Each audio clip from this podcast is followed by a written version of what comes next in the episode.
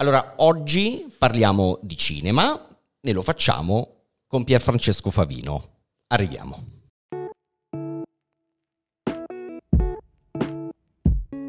Signori, bentornati a una nuova puntata di Spigola, un podcast di Collateral. Io sono Andrea Tuzio e come dicevo prima, oggi parliamo di cinema e lo facciamo con Pierfrancesco Favino. Ciao Pierfrancesco. Ciao a te, come stai? Bene, tu come stai? Benone. Oh, bene o male, eh, perché il, il momento immagino sia bello pregno di, di, di cose da fare. Di cose, sì, di, di racconti, per cui sono felice di questo. A proposito di racconti, io volevo partire subito con una roba. Ehm, io ho visto, ho letto più che altro che molti dei tuoi colleghi, dei tuoi amici ti chiamano Picchio. Sì. Perché? È, è un soprannome che, che, mi ha dato mio padre quando ero piccolissimo e che mi è rimasto talmente addosso che se mi chiami Pierfrancesco io ci metto un attimo a girarmi. Cioè, cioè una cosa, sì, Quindi sì. dovrò chiamarti Picchio oppure... Come ti pare? No, okay. Però di solito cioè, adesso ogni tanto qualcuno che non conosco mi fa Ciao Picchio, mi fa un sacco piacere, cioè perché Ah, per me è ok. subito casa, capito? È come se mi trovo subito in cucina. in- Con in- tuo papà. in- Ma in mutande, capito? Così. Ma il motivo qual è? Mio padre dava eh, soprannomi anche a cose inanimate, quindi era una cosa... Cioè, tipo, beh, molto cioè, è andata meglio a me che a mia sorella Alessandra che si chiama Popi. Cioè, per cui... insomma, Senza motivo quindi, No, era, fuori così. ma era que- quella cosa affettiva, familiare, per cui cioè, lui chiamava qualsiasi cosa con un soprannome, eh, quindi questa cosa mi è rimasta addosso, sono sempre stato picchio, ma assomiglia pure molto di più, perché cioè, picchio è più è uno cioè, un, po'- meno fermo e anche un po' più cazzaro, e io sono più quella cosa lì che Pier Francesco, che fa subito pensare che chissà qualcosa quale- di importante, un po' la Troisi, no? Esattamente, Massimiliano e Ugo. Esatto. Esattamente quella cosa. Però insomma, tutti i miei amici, ma anche nell'ambiente, insomma, pi- picchio. Ormai è Picchio. È picchio, ma va benissimo. cioè, Allora, Picchio- ho anche pensato, ma io mo me lo cambio. Cioè, faccio picchio Favino. Cioè, hai visto il film Funziona. di picchio picchio Favino? Me è meglio. Funziona C'hai anche più voglia di andarla a vedere. Cioè, andiamo Pier Francesco e Paolo. Senti, a proposito di racconti, eh, dicevamo, momento pieno, momento pieno di cose da fare e di racconti. Ehm, No, a bre- però, insomma, ben indirizzato. In realtà ho una cosa da fare e la sto facendo molto volentieri, che è parlare del film che è in uscita. Esatto, stiamo parlando dell'ultima notte di amore per la regia di Andrea Di Stefano, è stato presentato al Festival di Berlino, un'uscita nelle sale il 9 di marzo. Com'è il periodo di promozione di un film? Perché di solito molti attori dicono, eh beh, è un po' pesante. È vero? È molto pesante? eh? Ma Dipende. Io, io sono uno che pensa che il film vada sempre promosso. Ok. Per cui mi do, e soprattutto se il film che devo promuovere è qualcosa in cui credo, e che mi capita, devo dire, abbastanza spesso, fortunatamente. Però non ho quella- quello snobismo invece fatto, ah no, bisogna andare a promuovere il film. Ma per quale motivo una dovrebbe andare a vedere il film in un momento in cui tutti quanti promuovono tutto? Sì. Cioè, come fai a sapere se, se il film è fuori?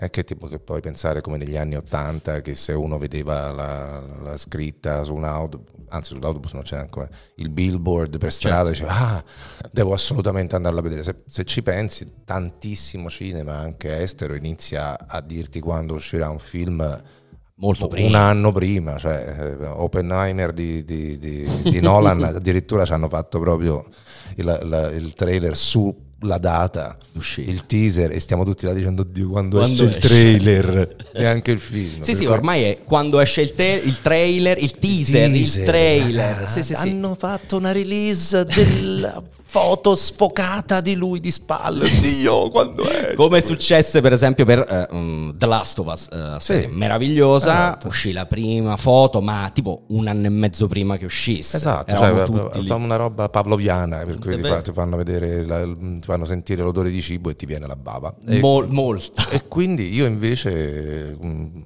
vado in giro a dire ragazzi c'è un film, soprattutto quando è un bel film come in questo caso. Come in questo caso, noi abbiamo la- avuto la fortuna di vederlo in anteprima, però lascerei raccontare a te di cosa parla. No, Fondamentalmente, io non voglio parlare di cosa parla. C'è una cosa, Ok. la cosa più noiosa in assoluto che puoi fare di un film è dire, qual- è dire la storia, secondo me. Quindi- Eh, soprattutto quando è un thriller. Esatto. E- Thriller noir anche? eh? Un- uno spaghetti noir, come Uno la- spaghetti lo, lo ha noir. definito Andrea Di Stefano, mi piace un sacco, infa- infatti gli ho fregato la definizione. E, mm, spaghetti noir perché in realtà noi noir li facevamo un tempo, Sì. soprattutto erano tutti molto ambientati a Milano. E Questo- poi, beh, cioè, le- I famosi Milano spara, la polizia si incarica, quelle Come robe lì, e hanno una lunga tradizione. nel frattempo è da un po' che non facciamo questo tipo di, di film e quando Andrea mi ha presentato la sceneggiatura ho detto che figata, perché mentre la leggevo non vedevo l'ora di, di, di, di, sapere come andava a finire. Ho pensato se riusciamo a farlo così come è scritto è fighissimo. E questa cosa, il fatto che è un film che non si faceva da un po' di tempo, era la stessa cosa che ci dicevano mentre stavamo facendo il romanzo criminale. Ok. Quando uscì il romanzo criminale le persone dicevano, eh ma questo tipo di film il pubblico non sappiamo se... Non è abituato. Diciamo che è andata abbastanza bene. Direi benone, hai parlato allora, di Milano, Milano è coprotagonista della pellicola. Totalmente, non, non sarebbe potuto essere girato in nessun'altra città in Italia, per tanti motivi. Innanzitutto perché Milano è comunque la città dinamica, brillante, scintillante, che tutti quanti noi nella nostra percezione anche non milanese eh, abbiamo della città. Seconda perché è una città che ti sbatte proprio in faccia quanto la tua vita possa essere migliore. Cioè è difficile, è, eh, è difficile girare per Milano e non vedere che c'è qualcuno che sta molto molto meglio di te. Sì. Eh, vivere a Milano è sempre più costoso decisamente. E questa è la storia di un eh, poliziotto della volante che guadagna 1.500-1.600 al mese con una doppia famiglia, cioè ha lasciato sua moglie, si è messo con un'altra, una figlia che vive fuori e che deve fare i conti col fine mese e che pur essendo un uomo di specchiata onestà e di cui fa ovviamente vessillo importante della sua vita, a un certo punto gli arriva l'opportunità agli sgoccioli della pensione di fare un lavoretto tutto sommato molto semplice. Pulito, di, come si dice. Un'ora di lavoro. Lui dice io non, uh, non, trasporto merce rubata, non trasporto droga persone armate. Se voi mi dite che questa cosa non succederà, non c'è problema. Inizio alle 8, finisco alle 9, mi metto in tasca quello che normalmente sarebbero tre mensilità. E sono tante. Eh. Non succede nulla per la mia pensione. Si fa. Chiamo un mio collega il collega con cui ho condiviso anni e anni e anni di, di notti di lavoro. Di, di lavoro, che quindi vedi, sa di me più che mia moglie, mia figlia. Come spesso capita. Sono fratelli, loro sono fratelli. Mm, questo film nasce dopo aver fatto un lungo studio eh, sulle persone, quindi tutto quello che c'è nel film non è inventato. No, ma infatti abbast- e, si percepisce. Però, insomma, e, e, quindi va a fare questa cosa nel, nella sua ultima notte di lavoro. Da da da quindi non, non, diciamo nulla perché non vogliamo No, guarda, è uscita una bellissima critica del film eh, che dice non leggete niente, non guardate il trailer, andate al cinema.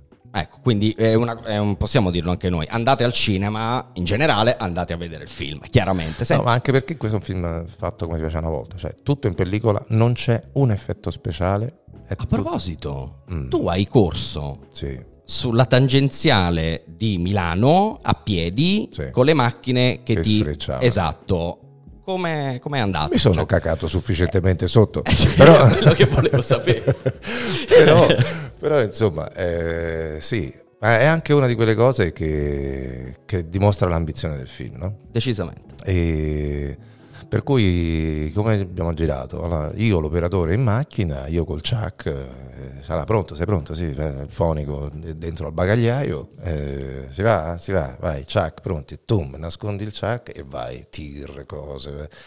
E, e, la stessa cosa mentre dovevo correre in macchina. Tutto questo è stato fatto ovviamente in massima sicurezza. Chiaramente per quanto si possa farlo, però eh. no, non c'è stato nessun rischio. C'è un momento in cui io dovevo sparare una macchina e dovevo stare ben attento, avere la giusta distanza per non bruciarmi e quindi tutte cose fatte con la ricetta della nonna.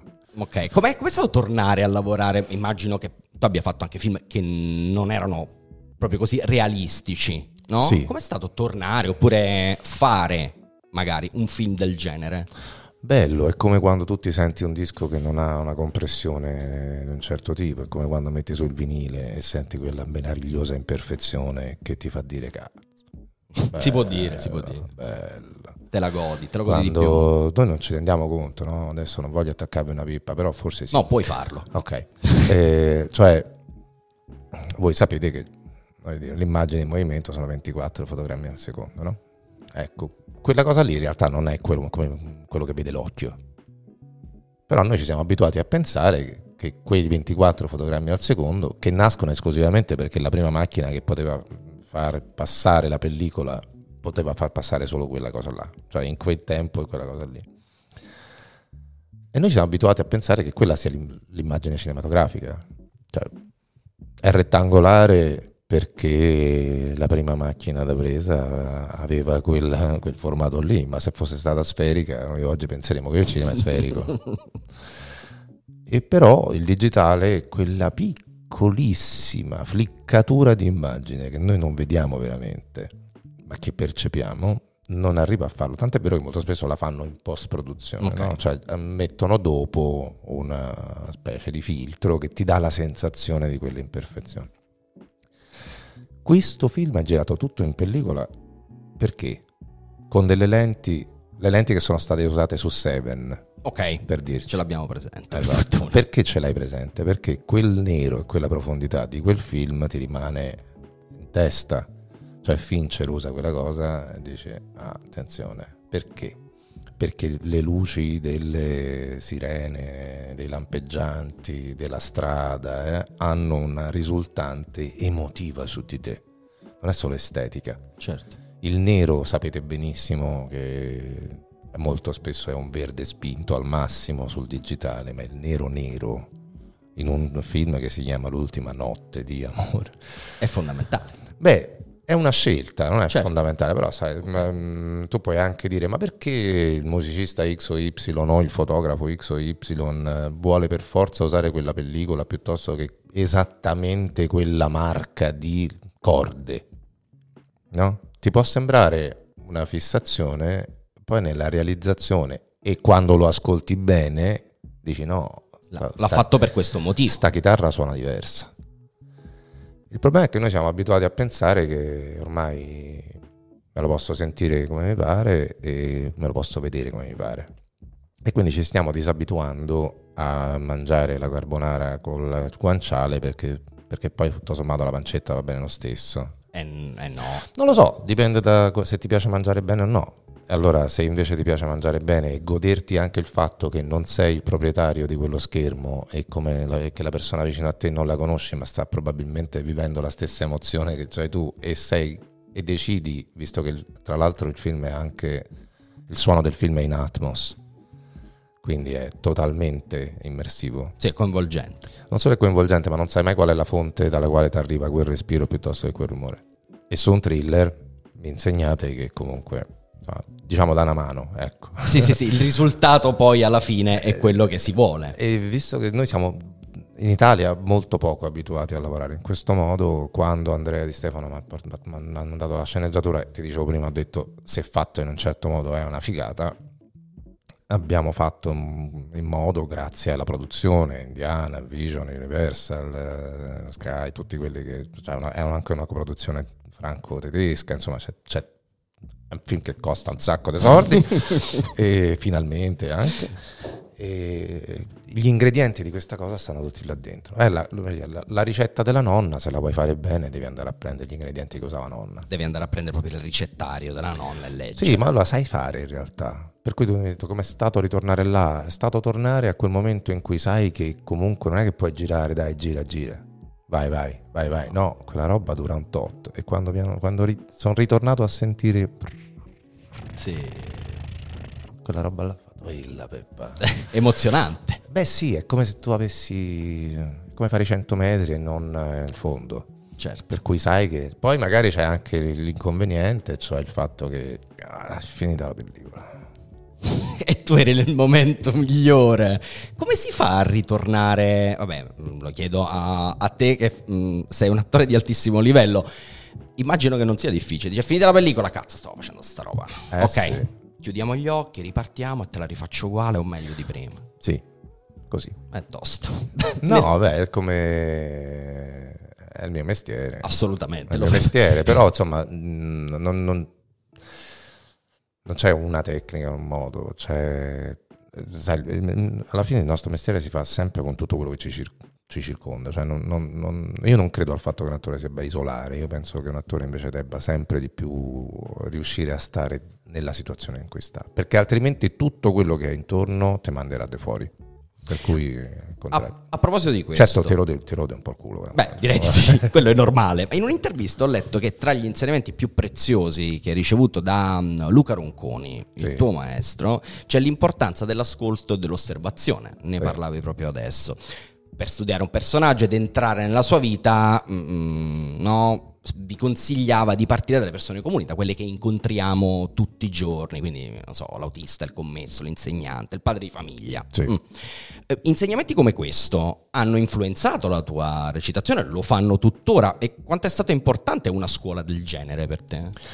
Allora, moltissimo. Io in realtà Luca Ronconi non è stato il mio maestro. Io, so, io, ho lavorato con Ronconi per quattro anni quando era al Teatro di Roma. Okay. Mm, io ho avuto la fortuna di, essere, di aver avuto in accademia, perché ho fatto l'Accademia Nazionale d'Arte Drammatica insieme a Fabrizio Gifuni, Luigi Locascio, Alessio Boni, eravamo nella stessa classe. E, e, ho avuto come insegnanti Mario Ferrero e Orazio Costa. Poi dopo, quando sono uscito dall'Accademia, dopo qualche anno ho lavorato anche con Ronconi. Ma perché ce lo diceva? Perché è molto forte la tentazione di forse di pensarsi superiori agli altri. Cioè, quando tu interpreti una persona, hai sempre da qualche parte dentro di te, anche involontariamente, la tendenza a, a rappresentarla con qualche giudizio. Mm. Ma molto inconsapevole. Certo. Questo può essere o un giudizio superiore, o invece al contrario vuoi metterti alle spalle, no? Quella cosa lì. Cioè, se io faccio buscette e dico tutto il tempo al pubblico, oh, però io non so buscetta, eh. faccio, faccio cracks e dicono, oh, mi raccomando, non pensiate che io sia cracks. Eh. Se, io, se involontariamente quel sottotesto che io ho in, dentro di me vive e non, cioè, non ci sono santi, verrà fuori lì. Però lui ce lo diceva anche per il fatto che comunque alla fine una storia è la vicenda di una donna, un uomo, un ragazzo, una ragazza presi in un momento della loro vita generalmente nel quale devono affrontare qualcosa da cui dipenderà la loro sopravvivenza. Che questa sopravvivenza sia la sopravvivenza ad un amore, che sia proprio la, so- la loro sopravvivenza fisica, come in questo caso, che sia la loro libertà. Insomma, il dramma è quello, il dramma è una persona che, di cui conosciamo il mondo all'inizio che improvvisamente si trova a dover fare delle scelte che mettono in difficoltà tutta la sua esistenza. E da quando i greci hanno deciso che, che esisteva il teatro, da quando un signore è sceso da un carro che si chiamava Tespi dicendo allora adesso facciamo che non ve la racconto, adesso facciamo che sono io questo. Da quel momento in poi che siano film, che siano videogiochi, che siano altro, quello è quello, quello, è quello che facciamo, ci sbattiamo le corna. Interessante in, uh, a proposito di questo, in Call My Agent, sì. potete vedere su Sky, a un certo punto dici, leggo testuale, non è così facile entrare e uscire dalle vite degli altri e ogni tanto ne incontri una in cui ti piacerebbe restare. Ora, tu nella tua carriera oltre 60 personaggi, ma saranno tantissimi. Um, quando hai cominciato, no? Poi fino, a, fino ad oggi, fino all'ultimo film che hai fatto. Eh, c'è un personaggio dal quale non saresti voluto uscire e allo stesso tempo ce n'è uno nel quale è stato più difficile entrare? Mm, no. Ok. Nel senso che non c'è un personaggio che mi ha fatto dire nonna vorrei, fa- vorrei tanto fare la sua vita. Mm, no, no, no, no, non credo. Ok. E, mm, I personaggi nei quali è più difficile entrare sono quelli di cui si ha una memoria collettiva. Cioè, se tu fai Bartali o fai Pinelli o fai Di Vittorio o fai Buscetta, fai... la prima cosa che, che, sai, la cosa che sai che ti precede è la memoria che le persone hanno di, quelle, di quelli volti, di quei personaggi e la loro percezione di quelle persone lì. No? Quindi la, la prima preoccupazione è come faccio a non tradire quella cosa lì. Come si fa? E si fa che comunque inizia, ti, ti chiudi in una stanza come questa. Per Barta l'avevo, tappezzata di foto sue. Vedi più materiale possibile, parli con le persone che sono state vicine, sono state vicine leggi il più possibile, cerchi piano piano eh, di, di, trovare degli elementi nei quali tu ti agganci, ai quali tu ti agganci, che sono poi fatalmente forse gli elementi che ti riguardano, no? Che ne so, Buscetta è ultimo figlio, io sono l'ultimo figlio. Buscetta aveva 17 fratelli, era l'ultimo dei 17, io 4. Però Buscetta a un certo punto dice io non giocavo con nessuno, perché era l'ultimo. E io pure, mia, mia sorella ha 5 anni più di me, quindi io mi sono trovato a dover inventarmi un po' di cose. No? Come da fanno cui... i figli unici, ad esempio, il sottoscritto. E lui si vestiva da, da, da duce, da bambino. Ora, come fai ad arrivare a quella fonte lì però? E siamo sicuri che è vero. Cioè Buscetta comunque ha costruito la sua immagine sul racconto di sé. Certo. Per cui a un certo punto sono arrivato a un muro e mi sono detto ma come faccio ad andare oltre questo muro? E allora sono andato a Palermo. Mi sono messo a Palermo e piano piano ho fatto circolare la voce che io avrei dovuto farlo. E improvvisamente tutti quanti mi volevano raccontare qualche cosa di quest'uomo. Ah, vai lì e dici ok, ma perché questa persona mi ha voluto raccontare questa cosa qui? Che interesse ha? Chi è questa persona? Per cui ramifichi la tua linea di, di, di fonti e poi a un certo punto ti fermi e dici ok, io come la vedo? Che rischi mi prendo? Nel dire questa cosa o no? Se quest'uomo in questo momento è emozionato, è giusto che sia emozionato, è, è vera la sua emozione, parlando di quest'uomo qui, la sua emozione vera può fare empatizzare qualcuno con quest'uomo? Però stai facendo empatizzare qualcuno con una persona che, che è un pluriomicida. Esatto. Sono tutte cose che ti domandi.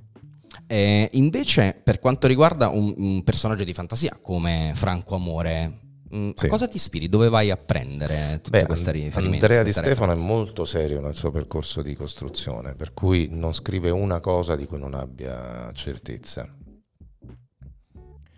Dopodiché io al contempo inizio ad incontrare le persone, inizio ad incontrare una realtà, vedo che per esempio, non per tutti, ma c'è una buona parte di poliziotti o carabinieri che molto spesso sono, fanno anche altri mestieri. Magari fanno l'imbianchino, eh, non è che... Però che questo problema, per esempio, di non riuscire ad arrivare a fine mese è un problema oggettivo. Certo soprattutto in una città come Milano, soprattutto, guarda caso, per persone che comunque, soprattutto negli anni 80, 90, sono tutte venute dal sud. Quindi, nella mia esperienza, eh, prendi un taxi a Milano e... Ah, ti ho visto te. Ah, sì, sì, tu, tu fai la televisione, vero? Sì. Ah, non mi piace quello che fai, veramente. Cioè, secondo me fai una cosa molto, molto bella. Ho visto il tuo film ultimamente. Scusi, ma lei di dov'è? Ah, sono a Milano. Ma di dov'è? No, io sono nato in Sicilia, però sono a Milano. Cioè, sono 35 anni che sono qua, sono a Milano. Cioè, parli con i, con i poliziotti e quasi tutti stanno lì che vedi che mettono su, sulla loro origine, questo milanese, no? che effettivamente hanno parlato probabilmente molto più della lingua da cui provengono, che a 19 anni sono venuti su, a 18 anni sono venuti su, e sono 35 anni che vivono qua. Però vedi anche che forse quello strato lì è fatto per essere un po' accettato. Sì, ma certo. No? Oppure è una roba che ti entra dentro e non te ne rendi neanche, neanche più conto. conto. Quindi quella cosa lì. Dopodiché questo è un uomo che è sposato ad una donna del sud, di un altro sud, con delle ramificazioni molto diverse.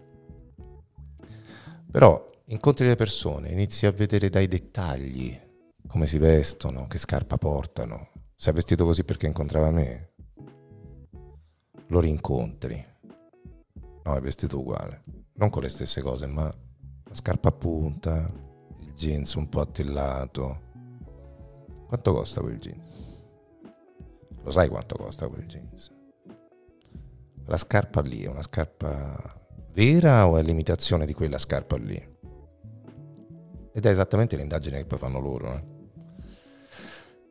E per quello dico, in tutto questo con un mondo che t'alzi la mattina, apri, accendi il tuo telefono ed è mondo pieno di gente di successo. Non c'è uno che non c'ha successo. Cioè, cioè, io la mattina prendo il secondo caffè con una depressione. Io, sono tutti tu. fighi. Ma, ma, ma lo sai anche tu, posso dirtelo che so pure... Lo sai anche tu. Eh sì, però io la mattina sono gonfio. per Tutti esempio. siamo gonfi la mattina. Eh, eh no, e eh no, non è vero. C'è un sacco di gente che è informissima, Beati che ha un sacco di sordi, Beati loro, che due. vivono in queste ville meravigliose, eh. che sono sempre sorridenti in forma. Ecco, se come dici tu, anche tu, cioè io ho un privilegio, sono gonfio la mattina, lo dico, eh, dici, no, ma tu non posti le tue cose? No, perché sono non una rana. No, no, no, non è quello l'utilizzo che faccio ai social, però, però sono abbastanza stupefatto da quanto non ci siano fallimenti in giro.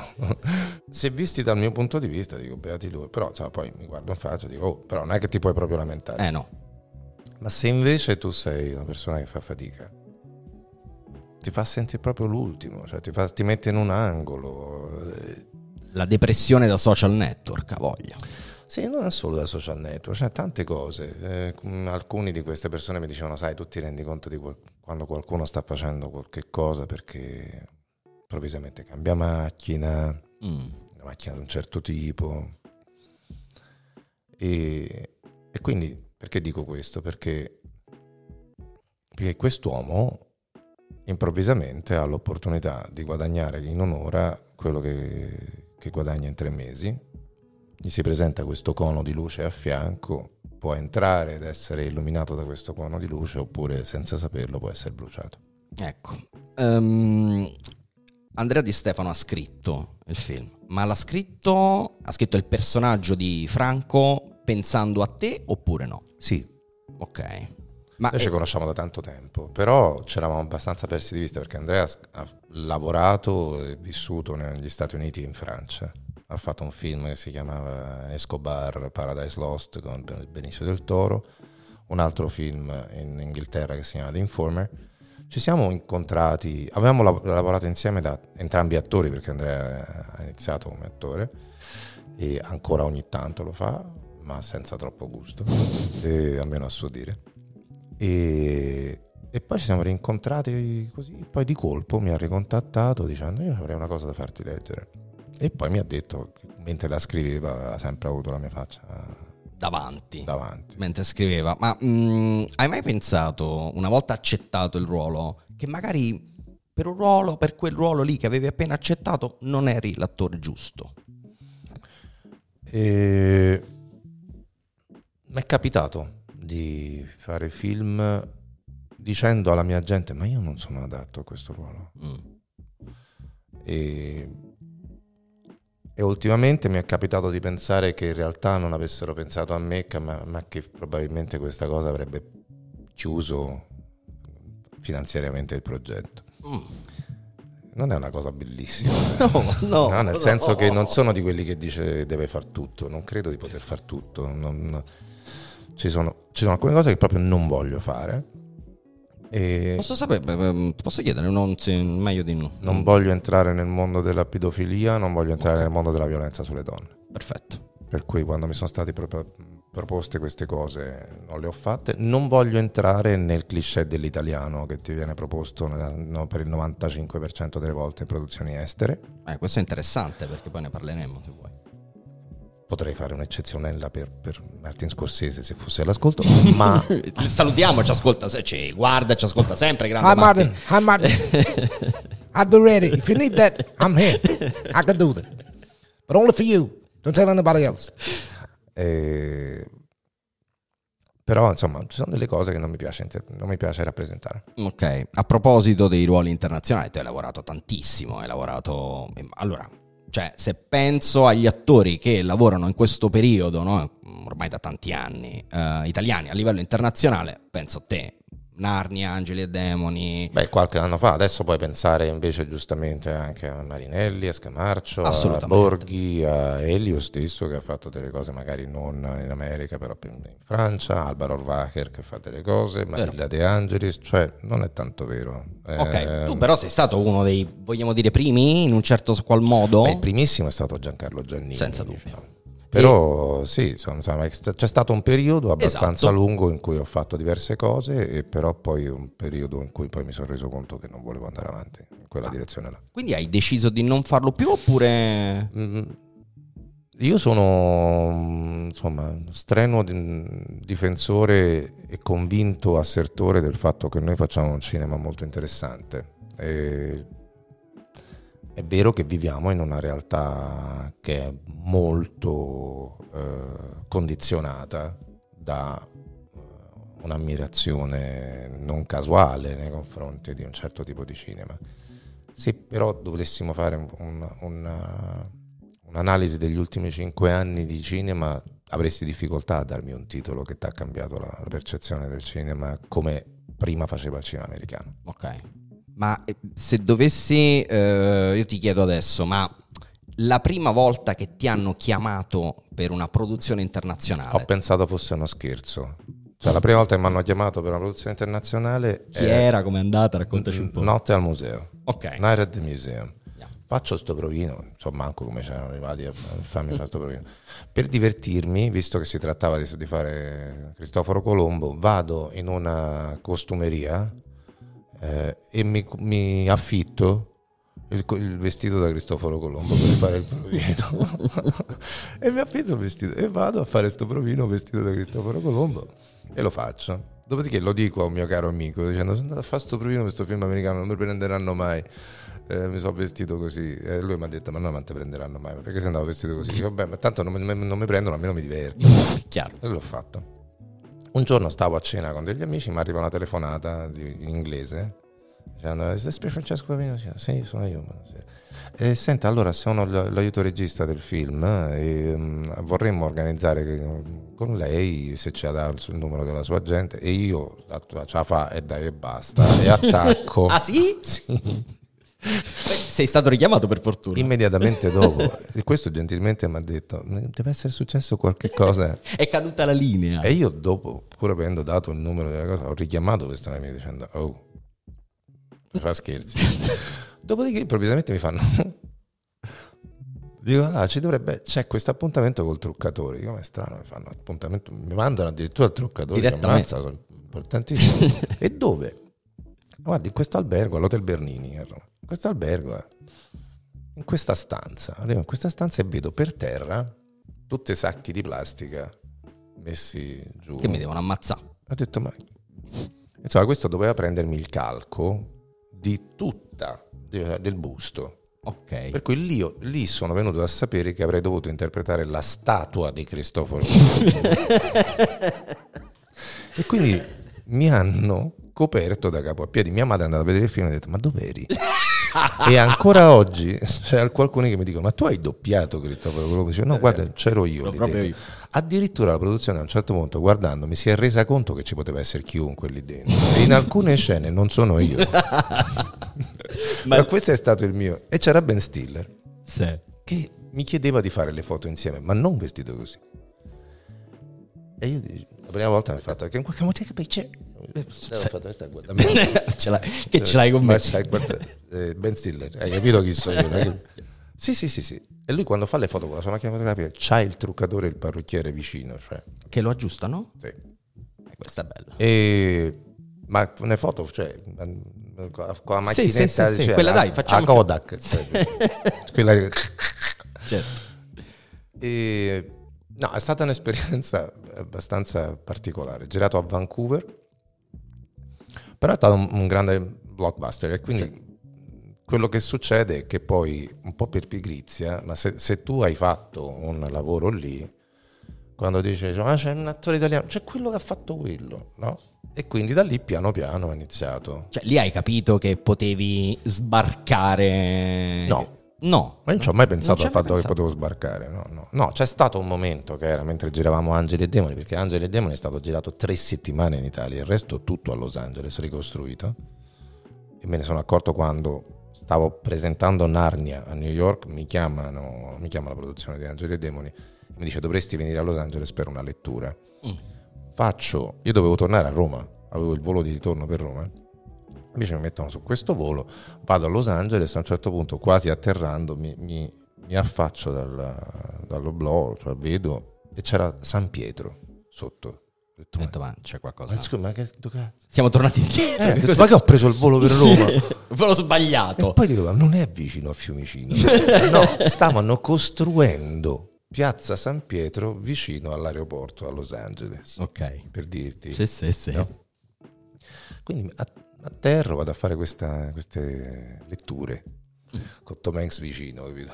Ce l'avevi proprio a a fianco. non c'avevo il coraggio di dire Per quanto tempo non gli hai detto nulla? Due giorni. Poi c'era Ewan McGregor dall'altra Eh. parte e c'era fortunatamente questo mio poi divenuto caro, carissimo amico che si chiama David Pasquesi, eh, italo-americano di Chicago, con cui pure lui stava, un pochino più grande di me, però stava pure lui un po' così, no? O con due piedi in una scatola. Dopo due giorni ho il coraggio di, di guardare Hanks e le volevo solo dire che io sono felicissimo di essere qui a fianco a lei. E ancora oggi abbiamo un rapporto... insomma, Lui è stato eh, carino, questo. immagino, no? Lui è il mio bate, cioè eh, se al di là della capacità e del talento, Chiaro. ma il modo di comportarsi sul set eh, di quell'uomo è esemplare, Se- cioè tutti quanti dovrebbero, fa- dovrebbero andare a scuola da quell'uomo. Io a proposito di questo ho avuto la possibilità un bel po' di anni fa, quando uscì Rush, di intervistare Ron Howard. Sì. E io ho detto, beh, intervista un premio Oscar. Insomma, Ah. la persona più eh, socievole, simpatica e carina dell'intero Del universo. mondo. Me lo I'm- confermo. Like. Yes, well, you know, uh, uh, Esatto, me lo confermi? Assolutamente sì. Io poi mentre men- mi hanno preso a fare Angeli e Demoni, mia madre, perché io guardavo Happy Days da piccolo. certo, anch'io. E mia madre era stupefatta dicendo: Ma tu ti rendi conto che stai lavorando con Ricky? Beh. Detto, "No, no." Tra l'altro, cioè, scoop, oh, eh, eh, no, non si dice Ricky, si dice Richie. Se? Richie Cunningham. Abbiamo sbagliato da sempre. No, a un certo punto non mi è piaciuto più Happy Days. Diceva no, mi avete cambiato la terra sotto i piedi, è caduta da ma quando mi no, Richie, ma dai. Eh, no. No, mm, persona meravigliosa, eh, come Tom Hanks. Per dirti una cosa, dopo queste tre settimane in Italia, arriviamo lì e la prima sera mi invitano a cena loro con le loro mogli e il direttore della fotografia per farmi sentire meno solo, che è una roba che ma chi, chi- man- non la fanno manco se fai un cortometraggio a latina, capito? Invece per dirti la qualità delle persone. Cioè, qual è la differenza tra lavorare lì e lavorare qui? Questa? Oppure... I mezzi, nel senso che un film italiano costa più o meno eh, da un ventesimo eh, a volte a un trentesimo di quello che costa. Cioè, un film indipendente italiano costa 2 milioni e mezzo, Ok, un film di- indipendente americano ne costa 45. ecco. Che vuol dire in termini pratici? Che tu hai la possibilità di sbagliare. Dopodiché, in termini industriali, significa che una realtà privata, molto spesso quotata in borsa, che è uno studio, i famosi studios, investe su quella persona tot denaro. Quindi la persona che li investe ha tutti gli investitori, che, hanno, che, che lo guardano come dire, "Mm, tu sei sicuro che hai investito su questa cosa qua? Il regista ha addosso quella roba lì ed è il motivo per cui poi si crea eh, lo star system, cioè lo star system è, per esempio, tu sai qual è l'attore che in generale fa, fa incassare di più rispetto a quanto viene pagato? Eh, questa è una bella domanda ti rispondo no, non lo so. Matt Damon. Davvero? Avresti detto? No. Matt Damon è uno che dice io non guadagno quelle cifre là. Quelle di, dei più grandi. Che ne so, lo stesso Tom Hanks a un certo punto ha detto ma io basta, cioè prendo solo 20 milioni di dollari Ah. al film. Gra- beh, meno male. No, avrebbe potuto prendere di più. però. Certo. A un certo punto si è, ha detto "Ho fa- faccio questo gesto etico. no? E Matt Damon, rispetto se tu investi su Matt Damon, è l'attore che in percentuale ti fa incassare di più. Ma questo non me lo sarei mai aspettato. Però, come vedi quindi, dove sta la creatività in tutto questo? Questo è un podcast che parla di creatività, ce lo puoi dire dov'è la creatività? Eh, secondo me la creatività è molto ridotta, nel senso che se...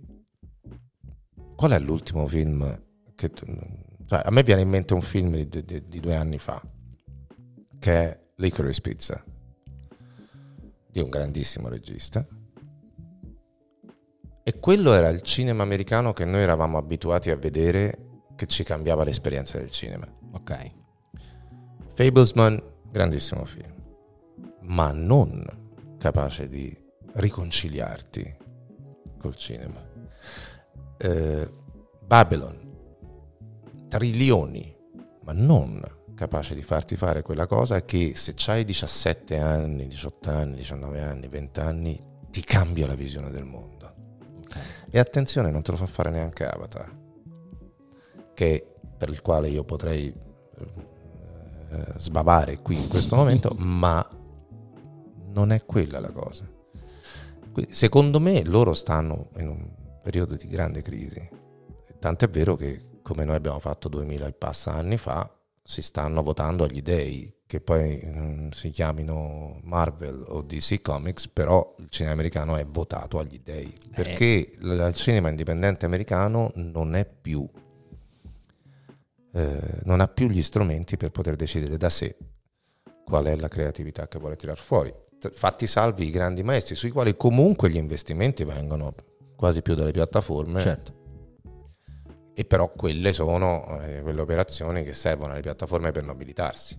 Cioè è chiaro che faccio il film di Sorrentino, faccio il film di Ignarritu, faccio il film di Scorsese. eh, di Scorsese, faccio il film di Berger adesso e quindi posso dire oh ma io faccio grande cinema. Vabbè, certo. Però tu sei un subscriber, poi ne metti i soldi lì, per quell'investimento lì poi c'hai anche investimento su tanta fuffa. Mamma mia, tantissima. Ma, Per cui se- se- mh, cioè, c'è stato un momento in cui io potevo decidere di rimanere là ma e volevano tutti che lo facessi. tu no. No, sono molto più felice di aver, di aver fatto Il Traditore a Mamet, questo film, che secondo me è un film difficilissimo da fare negli Stati Uniti oggi, che non se avessi avuto l'opportunità di fare comunque il terzo, quarto, quinto ruolo dietro la grande star, cosa che ho fatto, cioè, World War Z, Esatto. eh, Brad Pitt m- lo adoro, mi piace da morire, un ragazzone simpaticissimo. Sì? morire. Molti ce lo chiedevamo qui, c'è È gente fan qui, eh, in No, ma pure io sono un grande fan di, di Brad Pitt. Mm, tu non puoi che avere quel ruolo, cioè tu non puoi che essere quello che se, cioè, se Brad Pitt deve scoprire una cosa, c'è bisogno di uno che non la capisce, sei tu. no, sai, se riguardate sì, quel sì, film, sì, io certo. sono cioè, nel ruolo dell'intruppone di Francesco Favino. L'ho visto sai. poco fa, tra l'altro. Esatto, per perché è così? Perché lui deve risolvere la, la tua esistenza, esiste per quello. Ecco, Franco Amore è uno come me, come te, è uno che non saprebbe come risolverla. E noi veniamo da quel mondo lì. Cioè, se, se Godzilla arriva al Colosseo non ce va Pier Francesco Favino. C'è- c'è- no? Cioè, Pier Francesco Favino è morto prima di uscire di casa, come chiunque. Esatto. Ecco, ma questa è la nostra grandezza. La nostra grandezza è di essere umani nella nostra fallibilità. Certo. E in questo momento, che è, questa fallibilità è la, la percezione emotiva che c'ha tutto il mondo dopo la pandemia, con la guerra, noi siamo molto più in grado di raccontarla di quanto non siano in grado loro. Secondo me il film la fotografa. questa- Totalmente. Questa, fallibilità. Totalmente, ma anche eh, Franco Amore e sua moglie Viviana, interpretata meravigliosamente da Linda Caridi, sono due disperati Sì, sì. assolutamente inadatti alla situazione che hanno intorno. Volendo un po' quell'essere messo all'angolo la mattina di fronte al successo di tutti, un pochino quella sensazione della Cioè, credo che ci rappresenti molto bene.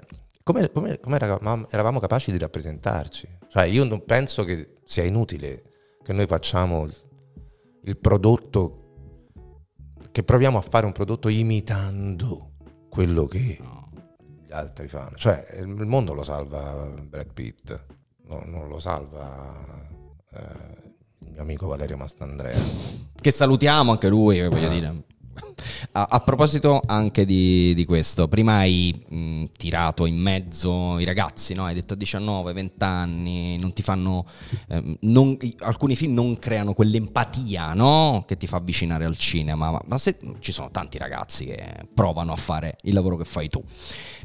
Che cosa gli diresti? Abbiamo parlato anche prima di insegnamenti. Che cosa gli diresti? Cosa diresti a un ragazzo che sta facendo, che vuole iniziare a fare questo mestiere, ha 19 anni e si trova in una situazione molto complessa come quella attuale? Guarda, per rispondere a questa domanda, io da nove anni dirigo una scuola a Firenze che si chiama L'Oltrarno, che ho messo su nel momento in cui mi è stata proposta, chiedendomi che cosa vuol dire fare questo mestiere oggi. Io non posso preparare un ragazzo a questo mestiere come io ho imparato a farlo. Come mai? È cambiata completamente la- la- la- il nostro mestiere. Ogni epoca ha una sua espressività. Cioè, se io adesso, in questo momento, mi mettessi a parlare con te in questo modo, come si faceva per i film anni 40, dove non c'era una pausa e dove tutto era fatto in questo modo, ma quello era il modo di recitare di quell'epoca. Chiaro. Marlon Brando rompe uno schema, no? Eh, e, e Volonté rompe uno schema, e Mastroianni rompe uno schema, e, e così via. Ogni epoca ha, ha il suo stile, perché lo stile di vita cambia e quindi le modalità di vita cambiano. In questo momento tu, secondo me, a un ragazzo devi dare una preparazione innanzitutto a 360 gradi, gli devi far avere le, le stesse esperienze che può avere un ragazzo di Londra, di Parigi, di, di- da- danese, turco, devi prepararlo soprattutto alla consapevolezza del fatto che il lavoro se lo può fare da sé. Ma purtroppo siamo arrivati alla fine della nostra chiacchierata, anche se saremmo rimasti qui eh, per molto ancora, mh, dato che ti piace molto chiacchierare. no? allora, per fortuna, allora noi adesso spegniamo la camera, spegniamo tutto, eh, chi ci sta ascoltando, guardando, non sa che cosa succede dopo. A questo punto però la curiosità è forte perché ti chiedo che cosa succede quando c'è l'ultimo chuck alla fine di un film? Si applaude? Sì, generalmente sì. A me ultimamente capita di fare l'ultimo chuck che significa che è la fine del film quasi per tutti. Esatto. no? La prima volta che ho fatto un film, cioè ho fatto l'ultima inquadratura, è stata una sensazione di strappo mostruoso. Forte. Sì, sì. Poi pensavo di amare tutti. Pensavo che avrei tenuto- mantenuto rapporti con tutti quanti loro per la vita. E poi ti rendi conto piano piano che non è così. Ed è una cosa a cui ti devi abituare. Perché considera che comunque due mesi almeno insieme su un set sono la costruzione di una comunità di persone meravigliosamente folli che condividono tutto. Io amo del set, cioè amo la troupe, amo, amo eh, i tecnici, amo, lo- mi- mille volte guardo da, da fuori questa roba assurda in cui ci si danna per un'inquadratura. Non si dorme, per si fanno gli straordinari per un'inquadratura. Cos'è un'inquadratura? Niente eppure tutto. Ecco, ci trovo una grandissima poesia in questo dispiegamento di energie, forze, sogni di tutti. E quindi niente, quindi abbiamo finito. Ci dobbiamo Esatto. salutare. Eh, sì. Ah, Abbiamo finito. Gra- grazie mille, Pier Francesco. Anzi, grazie Picchio. Sapete che rido? Quindi ricordiamo, giovedì 9 marzo, Se vi volete vedere un film che non vi rendete conto del tempo che passa, che state belli tesi sulla sedia, che dice oddio e mo che fa, vero? L'ultima notte d'amore. Con me, Linda Caridi, Antonio Gerardi, Francesco Di Leva, scritto e diretto da Andrea Di Stefano, prodotto da Indiana nei migliori cinema dal 9 marzo. Non possiamo che chiudere così. Grazie ancora. Abbiamo finito alla prossima. Ciao! Spigola è un podcast prodotto da Collateral con la conduzione e la direzione artistica di Andrea Tuzio, il coordinamento editoriale e quello di produzione sono di Giulia Guido, gli autori sono Andrea Tuzio, Giulia Tofi e Tommaso Berra, mentre il coordinamento tecnico è di Cristiano Di Capua. Le riprese e il montaggio sono a cura di Andrea Giani, le grafiche sono di Paola Mangiarotti e le foto di Andrés Juan Suarez. Il set design invece è stato realizzato da Parasite. Per i social si ringraziano Giordana Bonanno e Violetta Schautz. Infine, un ringraziamento speciale va al nostro pesce rosso Spigola per il sostegno e la pazienza.